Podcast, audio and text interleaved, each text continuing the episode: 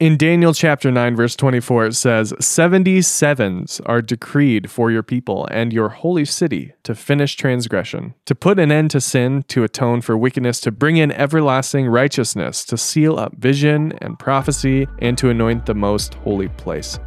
Today, we're doing some new math, or old math, not really sure. This is day 17. Welcome to the Journey Through Daniel podcast, where every day we set aside space in our lives to experience God's Word. Together, we'll discuss the content and meaning of each passage and how the book of Daniel can help us understand more about who God is and the story He's writing for each of us every day. Welcome back to the Journey Through Daniel podcast. I'm here with Brendan Lang, Hey, hey, hey. our author, and Ken Norton, Let's go. our student pastor. I don't know if you could tell, he's still doing the underscore with the go. What? Nothing, you're good. Oh, Hey, the underscore. Uh, yeah, you can just keep going. if you could I just wonder how calm long the you rest could of do this. that. I was gonna try to do that for as long as I possibly Do it for could. 70 times 70 seven sevens. minutes. That'd be great. Hey, how are you guys doing? Great. Super. Another Just day. a few days left. Day 17. Living the dream. Is today day 17? Yeah, today's day 17. We are finishing up the beginning of what Daniel's prayer and vision and We're finishing up the prayer from Yes. yesterday. and Daniel is he's in some places, but I have a question to start us out. When you guys were in high school, what was like your favorite or least favorite class that you took? We'll go with the more positive vibes. My favorite class was a chemistry class because of the teacher, Mr. Hathy. He was an offensive lineman, coolest dude in the world. Hmm. Also, we got his gamer tag for Xbox. Oh, so no. we used to, yeah, they tried to hold on to it for a really long time, and then a little group of us students found it out, and we played Xbox all the time. It was the coolest thing in the world. Oh, that would be really Yeah. pretty great. I, those are With distinct a high school memories. teacher, that'd be super fun. I know the feeling now being a student pastor. Yeah. But it's the funnest thing in the world to get on, hang out with students. I'm glad that was your favorite class. Yeah, he was the man. Brendan, what about you? Agriculture. No, there were no ag Hort- classes. It's horticulture, and it Uh, wasn't in school. It was in the Yes, field. out back. hands-on learning. Yeah. I would say, honestly, probably like band or choir, but it's not because, I mean, I like them, but it's more like I would go spend my study halls in the band room because that's where we would actually play Xbox. Well, we Yeah. got some connections here. You're a singer. I'm a singer. Do people know that about Beeline? I don't know. Maybe that, we should have that him he's sing. also a worship. You've led worship, correct? Last time I worked at a church, the church I worked at before He's this. leading worship. It's a travesty. I was a is a youth pastor too. worship. I was the worship slash youth guy. That's the standard number two role. so of a I should small learn how to play guitar. You already play guitar. I certainly do. And he does play Yeah. guitar. I had my debut. I see a future for multi-talented you. group here. Mhm. Wow. Well, maybe day 20 we'll get Brendan singing on the podcast. Oh, be- that's what about you, Tyler? Legendary. What was your favorite class? I mean, I had a lot of really favorite classes. People really loved me in high school. I'm kidding. I was annoying, just like I am today. Probably my favorite class was a physics class because, uh, again, a teacher. My teacher, Mr. Scott, Dr. Scott, he's the only doctor in, in our high school. And he's just like very dry sense of humor, but like very normal and treated students very normal. And so, like, you could just be real and like make fun of them and he make fun of you. And like, it was just a mutual, like, very chill hangout. I would spend just random time in his classroom. And It's usually the best teachers. Like Yeah. it's not because of the classes. Got to take this opportunity to shout out to the teachers who are doing right. distance learning still. You guys are the real heroes. That's right. Prayers up to you. For real. my goodness. Everybody doing e learning at home is like, how do they do this with more than one kid? And when they have kids at their home too. It's unbelievable.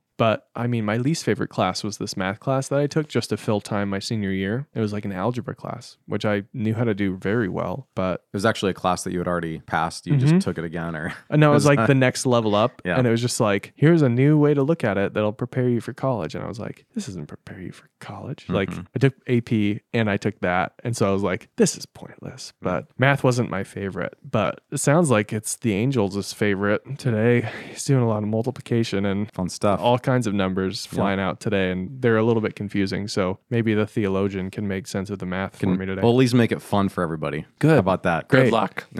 like any good teacher. There Brendan, why don't you take us through the commentary for day 17?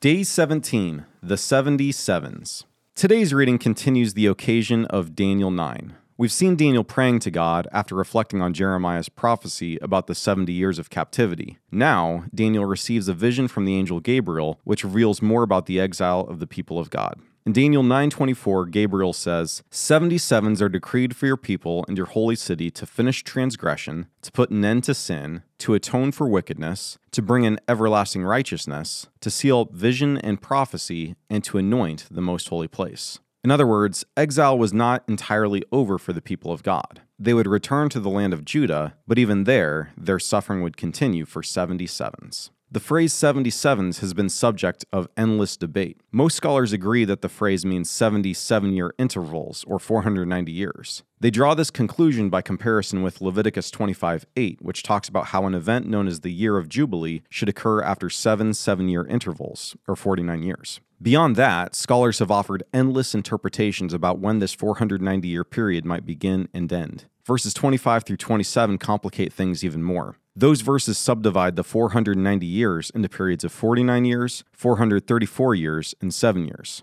No matter when this 490 year period is thought to begin or end, it is virtually impossible to line up all these timeframes with dates of significance in Jewish and Christian history, if that is even the correct understanding in the first place. Instead of trying to force the numbers to add up, it is probably best to interpret Daniel's 77s as theological math, a common phenomenon in the Bible where the significance of a number is not in its numerical value, but in what it symbolically conveys. A good example of this is in Matthew 18, 21 through 22, which uses the same numbers as Daniel 9. When Peter asks Jesus if he should forgive someone up to seven times, Jesus responds, No, not seven times, but 70 times seven. The point isn't that Peter should forgive someone precisely 490 times and that would be enough. Given that the number 7 often conveys ideas of completion or perfection in the Bible, and much more than number 490, the point is that Peter should forgive as many times as is necessary. In a similar way, Daniel 9 seems to be expressing that at the complete and perfect time, God would act on behalf of his powerless people.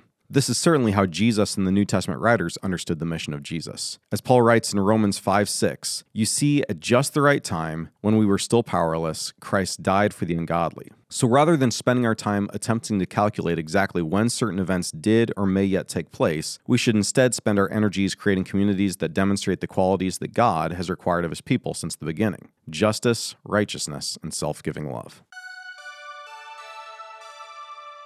For day 17, we're reading Daniel chapter 9, verses 20 through 27. While I was speaking and praying, confessing my sin and the sin of my people Israel, and making my requests to the Lord my God for his holy hill, while I was still in prayer, Gabriel, the man I had seen in the earlier vision, came to me in swift flight about the time of the evening sacrifice. He instructed me and said to me, Daniel, I have now come to give you insight and understanding. As soon as you began to pray, a word went out, which I have come to tell you. For you are highly esteemed. Therefore, consider the word and understand the vision. Seventy sevens are decreed for your people and your holy city to finish transgression, to put an end to sin, to atone for wickedness, to bring in everlasting righteousness, to seal up vision and prophecy, and to anoint the most holy place. Know and understand this. From the time the word goes out to restore and rebuild Jerusalem until the anointed one, the ruler, comes, there will be seven sevens and sixty two sevens. It will be rebuilt with streets and a trench, but in times of trouble. After the sixty two sevens, the anointed one will be put to death and will have nothing. The people of the ruler who will come will destroy the city and the sanctuary. The end will come like a flood. War will continue until the end, and desolations have been decreed. He will confirm a covenant with many for one seven. In the middle of the seven, he will put an end to sacrifice and offering. And at the temple, he will set up an abomination that causes desolation, until the end that is decreed is poured out on him. Ken, do you want to take us through our discussion questions for day 17? Question 1. Daniel 9:21 indicates that Daniel received an answer to his prayer while he was still praying. Why do you suppose God was so quick to speak to Daniel?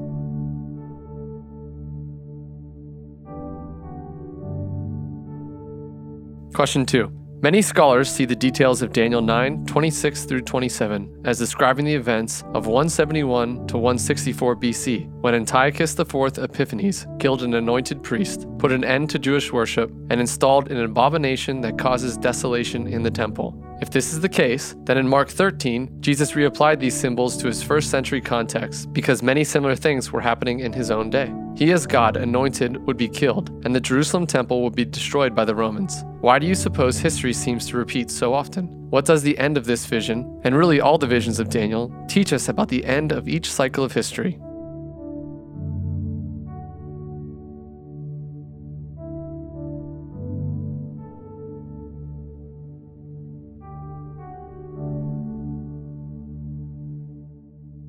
Well, Gabriel comes and he's bringing the swift flight, but he's also bringing a bunch of math. Brendan, what's going on with this math? I don't totally understand why all these numbers are necessary. What do you mean? There's seven sevens and then there's 62 times the seven. And if you carry the three after Leave the remainder square, one. Yeah, right. You need to pay attention more in algebra, I think. well, I think that I was a senior and I had senioritis, and I think you're right, but you don't know me. I feel attacked. I know. How many journeys have we done together? I don't know. You were known. Lost track. So let's just like back up and I just want to name here for those who are listening. And if you read this before you listen to us, this is one of the hardest passages in the book of Daniel. I'd say it's probably the second hardest I mean, it was hard for me to just to just read. it. There's only seven verses. It's like convoluted, Eight verses, kind of. something like it that. feels very. It's like somebody wrote down notes on a notepad, and they were like, "Yeah, throw that in the Bible." So one thing I would do, I would recommend with reading this passage and really the rest of Daniel, but especially these hard passages, is getting your hands on a good commentary or study Bible. I've got a list of those in the book, but especially one that I found really helpful for understanding this is the NIV Cultural Backgrounds Study Bible. The notes for this part specifically were written by a guy named Ernest Lucas, and he's one of my favorite Daniel scholars. I think he has some helpful thoughts. And so I'd recommend just getting something like this to help you walk through these verses verse by verse. And we'll try to help out here today, but I think that can be a lot of help. So just to rehash kind of what we've got here, we've got Gabriel showing up. Daniel's been praying. He's been confessing the sins of Israel. He's meditating on the book of Jeremiah. That's what we know. Jeremiah was a prophet who was contemporary, came a little bit before Daniel, and he talked about how there would be a 70 year period where the people of God would go into exile as a result of their sins. This is now about the end of that 70 years. That 70 years, probably we should think of that number as a round number that's symbolic. They're what actually does it symbolize? Well, I mean, you said it in the commentary, but let's pretend like I wasn't listening, just like in algebra. Well, 70 years in scripture represents a lifetime. Seven is also the good symbolic number. We'll talk about that a little bit more in a little bit, but there's this 70 year period. Daniel is meditating on the book of Jeremiah, prays to God, confession, in hopes that they're going to return, exile is going to be over, and they're going to be restored. What Gabriel reveals is that no, no, no, there's been 70 years, but there's actually going to be seven more 70 years. There's these 77s. I have altered the deal. it could be that actually they misunderstood the significance of the 70 years. There's mm-hmm. actually a verse in Leviticus 26 where God talks about actually the punishment that Israel would receive if they didn't follow his covenant. And part of that punishment is they'd go into exile. One verse in there actually highlights the fact that this might happen seven times over. This is Leviticus 26, 28. Then in my anger, I will be hostile toward you, and I myself will punish you for your sins seven times over. So it could be that what he's getting at is that there's a sevenfold exile. This is what one Old Testament scholar, John Goldingay, suggests at least. So there's going to be 77s, and this is actually broken up then into three segments. There's seven sevens, then there's 62 sevens, and then there's one more seven. So if you're following along, that all adds up to 70 sevens, right? there it is. So we talked about this idea of theological math. Is this exciting for you, by the way? I'm thrilled. You I'm over here. Kenny is I like just, I just woke up from a I am nap. not playing games on a TI 83 plus over here. So one of the things I would just want to point out about numbers and chronology, oftentimes the Bible, the Bible isn't always this way, but oftentimes chronology is presented theologically. We get theological history. This is what my thesis was about on Genesis 5. What's going on with some crazy numbers in there. But the number 7 specifically is a number that very often in scripture has symbolic connotations, has ideas of completion, of perfection. We have the 7 days in Genesis 1, but we also have many, many more sevens in Genesis 1. The first verse, we've talked about this Kenny before in our BK podcast if you remember. Oh, at Impact? Yeah, you remember this? We absolutely did. We talked about how verse one has seven words in Hebrew, how verse two mm-hmm. has 14 words, how all sorts of key words throughout the book appear in sevens or multiples of seven. And the point of that number in that passage is essentially this idea that what God made was complete, it was whole, it was perfect, it was good, which is what the chapter says over and over and over again. God made it and he saw that it was good. And this is a theme we see throughout scripture. The number seven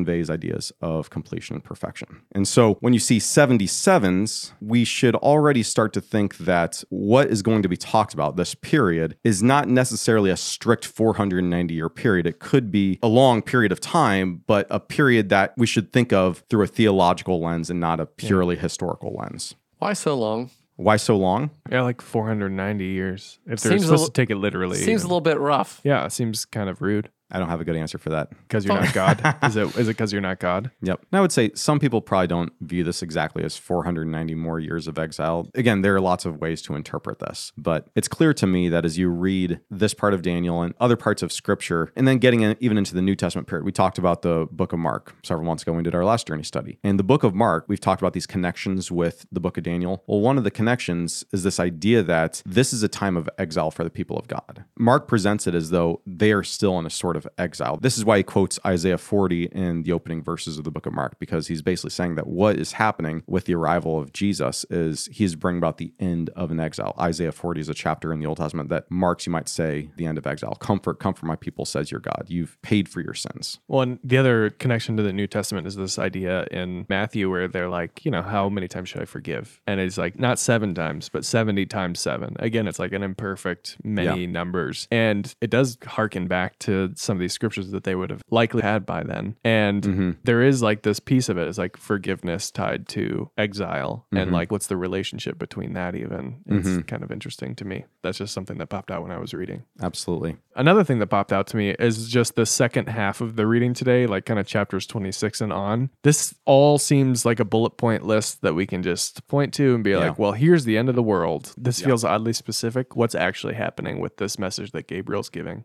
So we've talked about this idea that this is theological math. Another way you could describe this is chronography. It's a way of writing history, a way of recording chronology. We have ways of recording chronology in our world today. When you read a history book in high school, you expect that there's a certain way that numbers are going to be calculated, history is going to be recorded. There are other ways to record chronology. This is a theological explanation of what's going on. Let's just go ahead and walk through these verses. It says in verse 25, No one understand this from the time the word goes out to restore and rebuild Jerusalem until the anointed one. That word translated as anointed one, it's the word Messiah, a Mashiach. It could be read as a Messiah, and that's important. Hmm. We'll come back to that. From the time the word goes out to restore and rebuild Jerusalem until a Messiah or the Messiah, the ruler or a ruler comes, there will be seven sevens and 62 sevens. It will be rebuilt with streets and a trench, but in times of trouble. Basically, what he's saying is there's going to be this period of seven sevens or 49 years, and there's going to be this individual that rises up who is a messianic type of figure. Now, we think of Jesus as being the Messiah. Jesus is the Messiah. He's the perfect Messiah, but it's important to know that the word Messiah simply means someone who's been anointed by God. And in the Old Testament period, there were different individuals who were anointed. Priests were anointed, kings were anointed. Isaiah 45 1 talks about Cyrus, king of Persia, an individual we've talked about in the book of Daniel. He is described as a Messiah. And so it could be actually that this is a reference to Cyrus and the decree he would make, the word that he would send out to return to Jerusalem and ultimately to rebuild it. And so a lot of times we want to jump to Jesus with our understanding of this passage, but it could be referring to individuals in Daniel's time or soon after. Cyrus being someone who roughly 49 years after Daniel went into exile was someone who arose to the throne of the Persian kingdom. The other way I've, you know, heard this anointed one referred to as like the antichrist in the end times or like tribulation or something like that. The Left Yeah. Behind series. Well, we'll get let's talk about that. So let's keep on reading. So seven sevens, and then it says after the sixty-two sevens, there will be an anointed one, not definite, indefinite, who will be put to death and will have nothing. Now that sounds a lot like Jesus. Jesus is a Messiah who's put to death and has nothing. It goes on. The people the ruler who will come will destroy the city and the sanctuary. The end will come like a flood. War will continue until the end, and desolations have been decreed. He will confirm a covenant with many for one seven. In the middle of the seven, he will put an end to sacrifice and offering, and at the temple he will set up an abomination that causes desolation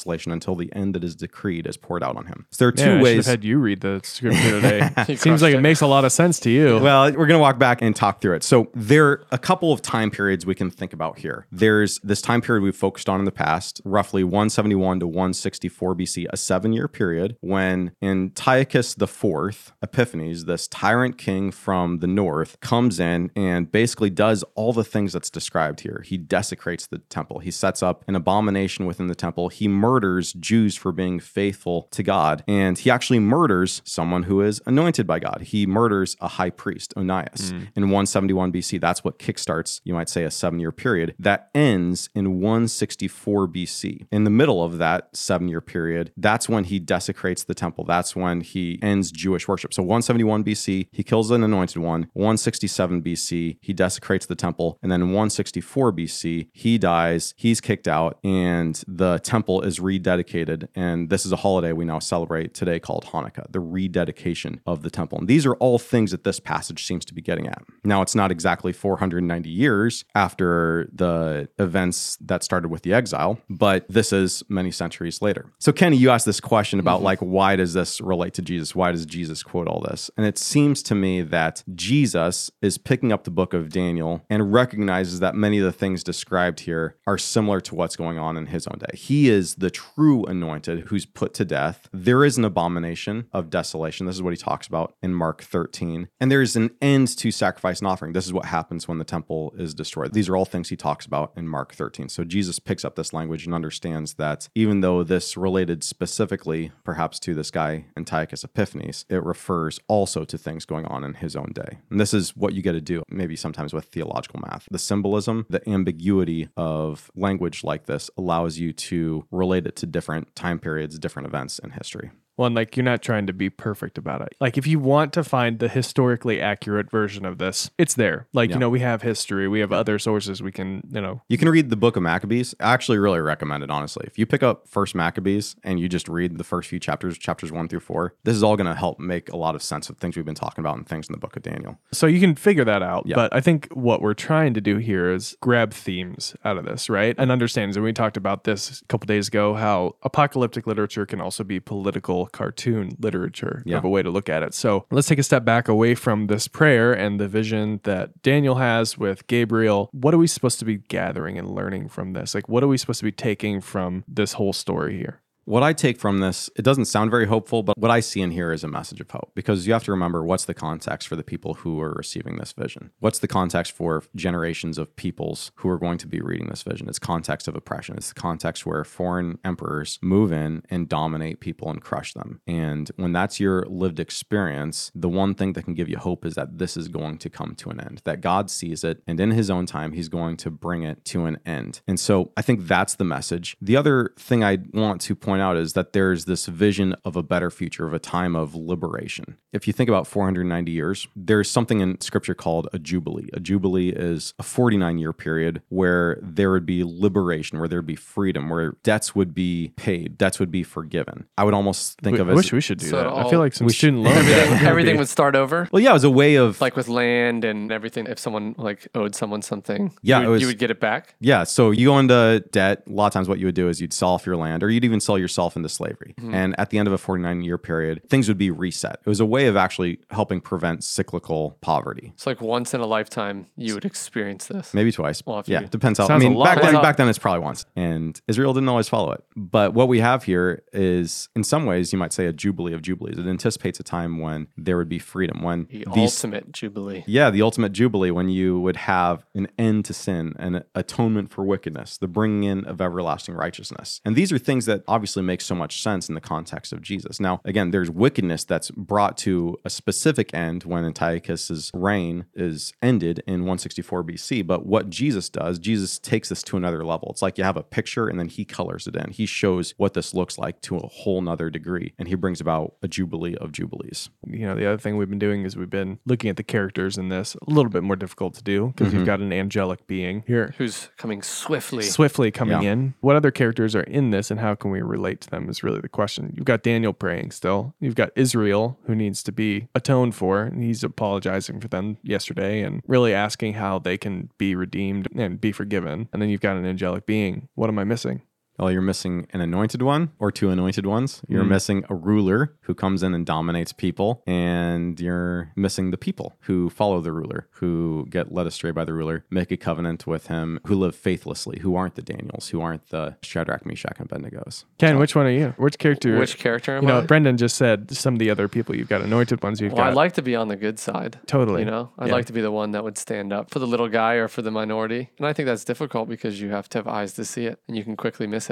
Yeah, I think that's the nature of blind spots too, right? Like you could be the one oppressing and just like We not know talked about that before where it's like put someone in your life so that you can figure that out. But I feel like I've just meditated on that. And I think in the past few years of being in ministry and learning is a huge part of it is to sit and meditate and take your time and come to a conclusion where you feel like, okay, like maybe God is calling me to do something and really listening instead of always jumping into something thinking you know it. What does it look like to sit and to listen and to pray in that way? And then hopefully God will open my eyes as well. And, you know, I'm sure we all are like this in life. We're like, we're the rulers, we're the ones holding on to power, we're the ones who are crushing others, and we don't recognize it, we don't see it. And the other thing is, we also named that none of us are any one character, right? We're Yeah, taking absolutely. traits and characteristics from everybody, and it's this blend of different colors and stuff. Yeah, sometimes your lived experience is that of the oppressed. You've been hurt. You feel like you've been wronged in ways. It's very easy to see when you were Daniel. Yeah. You know, it's very easy. When it's happening to you Yeah, and like- you're being oppressed, yeah. Yeah. And again, like we have to acknowledge we're three white males living in in suburban America. we're not like,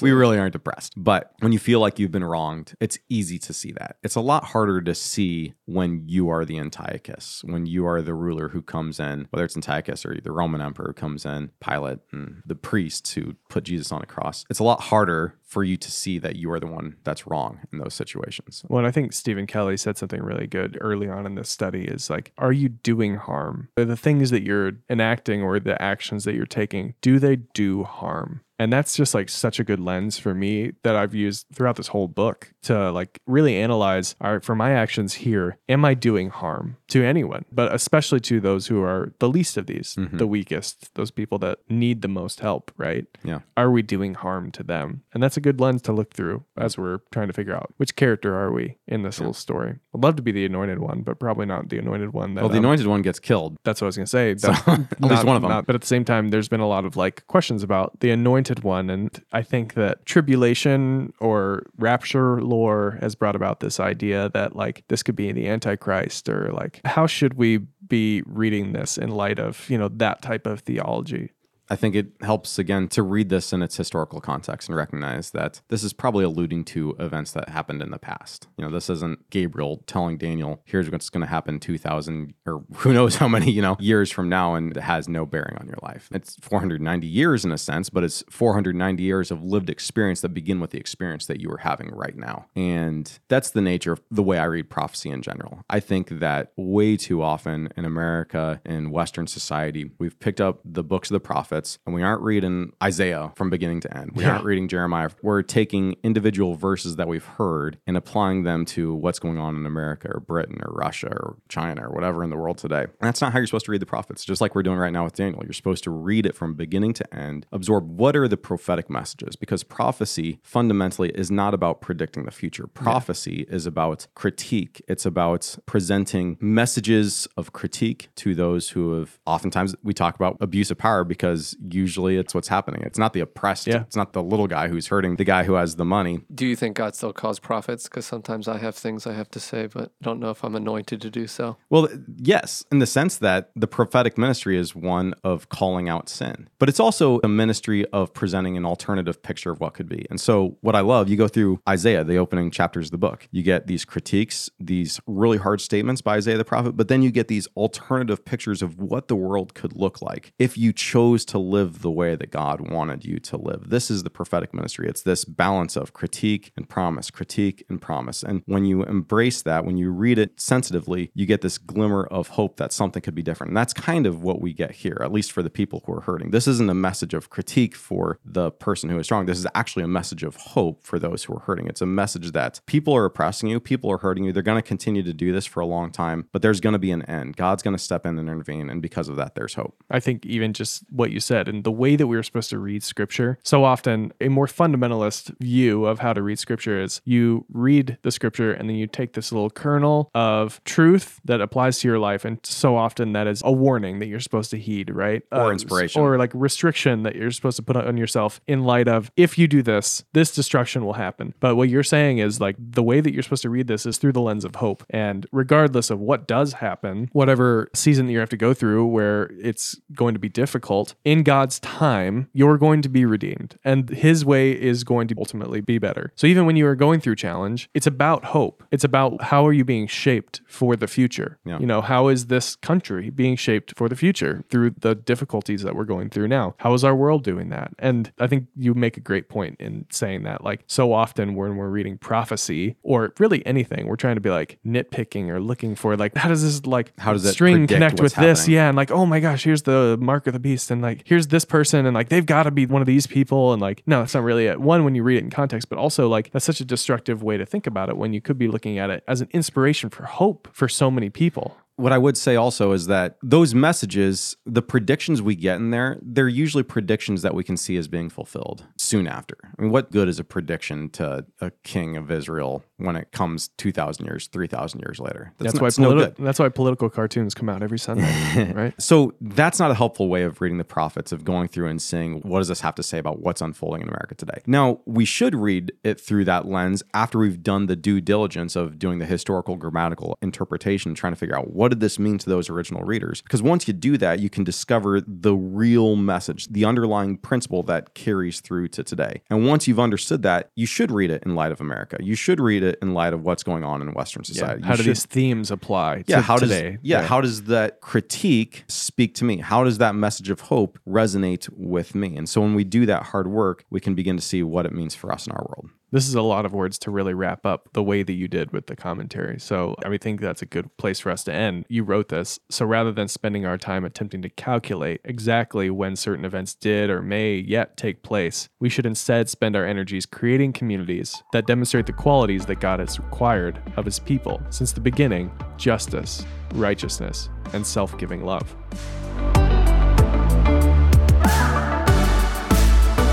Thanks for joining us today for the Journey Through Daniel podcast. If this is your first time, so glad that you checked us out. To check out even more resources, children and family resources, and ebooks for all ages, visit our Journey page at willowjourney.org. And follow us for updates at Willow Creek NS on Instagram. If you have questions or would like to learn more about the ministries of Willow Creek Community Church, check us out at willowcreek.org. We'll see you next time.